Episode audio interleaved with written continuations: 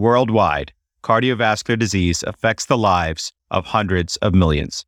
Dedicated cardio nerds everywhere are working hard to fight this global epidemic. These are their stories. My dear cardio nerds, this is Amit Goyal. Join us on a new adventure as we journey through the maze of clinical practice guidelines. In this series, Decipher the Guidelines, we will take a deep dive into the 2021 ESC Cardiovascular Prevention Guidelines, focusing on similarities and differences from the American guidelines. This is a multidisciplinary collaboration between the Cardio Nerds, the ACC Prevention of Cardiovascular Disease section, the National Lipid Association, and the Preventive Cardiovascular Nurse Association, developed with the mentorship from Dr. Eugene Yang. And remember, Cardio Nerds is a fellow founded independent educational platform. The views expressed here do not necessarily reflect the opinions or policies of our employers. Do be a nerd and spread the word on social media and help others find us by rating and reviewing the show on your favorite podcast platform. And with that, it's time to get nerdy. The following question refers to Section 4.9 of the 2021 ESC Cardiovascular Prevention Guidelines. The question will be asked by student Dr. Christian Faaborg Andersen answered first by UCSD fellow Dr. Patrick Azcarate, and then by expert faculty Dr. Melissa Tracy. Dr. Tracy is a preventative cardiologist, former director of the echocardiography lab, current director of cardiac rehabilitation, and solid organ transplant cardiologist at Rush University. Christian, lay down a question for us. Hey, Dan. I came across a super interesting question about the cardiovascular benefits of aspirin, but I needed a little help figuring out the answer. Here it is. In patients with a low risk of cardiovascular disease, which of the following is true? A. Aspirin does not affect the risk of ischemic stroke. B. Aspirin increases the risk of fatal bleeding. C. Aspirin reduces the risk of non fatal MI. Or D. Aspirin reduces cardiovascular mortality. Patrick, do you think you could help us answer this question? Sure can, Christian, and thank you for asking it. I believe that the answer here is C. Aspirin reduces the risk of non fatal MI. So, a few caveats to this, though. So, let me explain further detail. In 2018, an updated meta analysis of aspirin for primary prevention of cardiovascular events found that patients with a low risk of CVD taking aspirin did not have a reduction in all cause or cardiovascular mortality. There was a lower risk of non fatal MI and ischemic stroke. However, aspirin was also associated with a higher risk of major bleeding, intracranial bleed, and major GI bleeding. Of note, there was no difference in the risk of fatal bleeding. Accordingly, the ESC does not recommend antiplatelet in individuals with low or moderate cardiovascular disease risk due to the increased risk of major bleeding. Although aspirin should not be given routinely to patients without established ASCVD, we can't exclude that in some patients at high or very high CVD risk, the benefits outweigh the risks. My main takeaway from this question and the ESC guidelines is that in patients with low to moderate risk of CVD, aspirin for primary prevention is not recommended due to the high risk of bleeding. For those at higher risk of CVD, low dose aspirin may be considered for prevention in the absence of contraindications.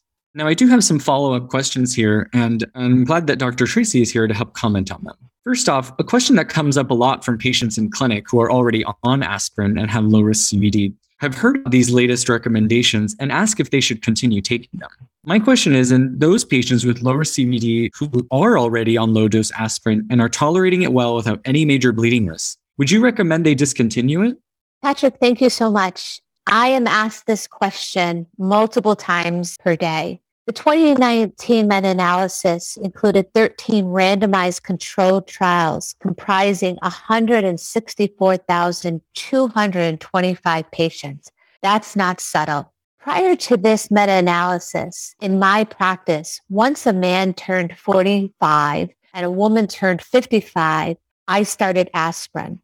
10 years difference between a man and woman was because of menopause. And in a woman 55 years of age or older, it was really more the cerebrovascular protection over the cardiovascular protection. When this meta-analysis came out, I did shift my practice. And so if I have a patient who is low risk for cardiovascular disease, who has been taking an aspirin it is a joint discussion between my patient and I, but I will guide them to stop the aspirin.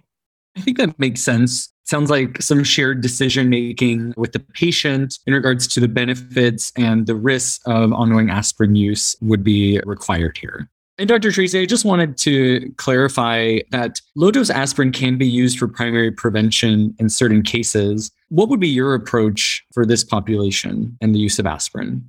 So I have three pathways that I go on the no, the yes, and the maybe.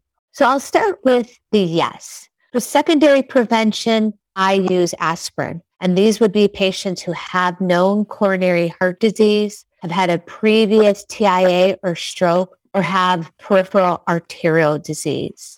The patients who are a no in my practice are healthy patients with no major cardiovascular disease risk factors. I do not use it for routine use after the age of 70. And if the patient has a prior history of bleeding or are at high risk for bleeding, then it's a no for aspirin. The maybe is a bit more tricky. For primary prevention, if they have a high risk for development of cardiovascular disease and a low risk for bleeding, then I will consider an aspirin. So again, for primary prevention, if the patients have a low risk for bleeding but are current smokers, have an elevated coronary calcium score of greater than 100, between 1 and 100, I do have more of a shared decision making with my patients if they have a strong family history for premature development of coronary artery disease, suboptimal control of their cholesterol or blood pressure, or have a high personal risk of the development of coronary artery disease, then I will use aspirin. Wow. Dr. Tracy, Patrick, thanks for those elegant explanations. As a learner, the nuances of the benefits versus the possible harms of low dose aspirin therapy have always twisted my brain into a pretzel. Thanks for helping distill this complicated topic into simpler terms. I think this will be super useful for many learners listening along.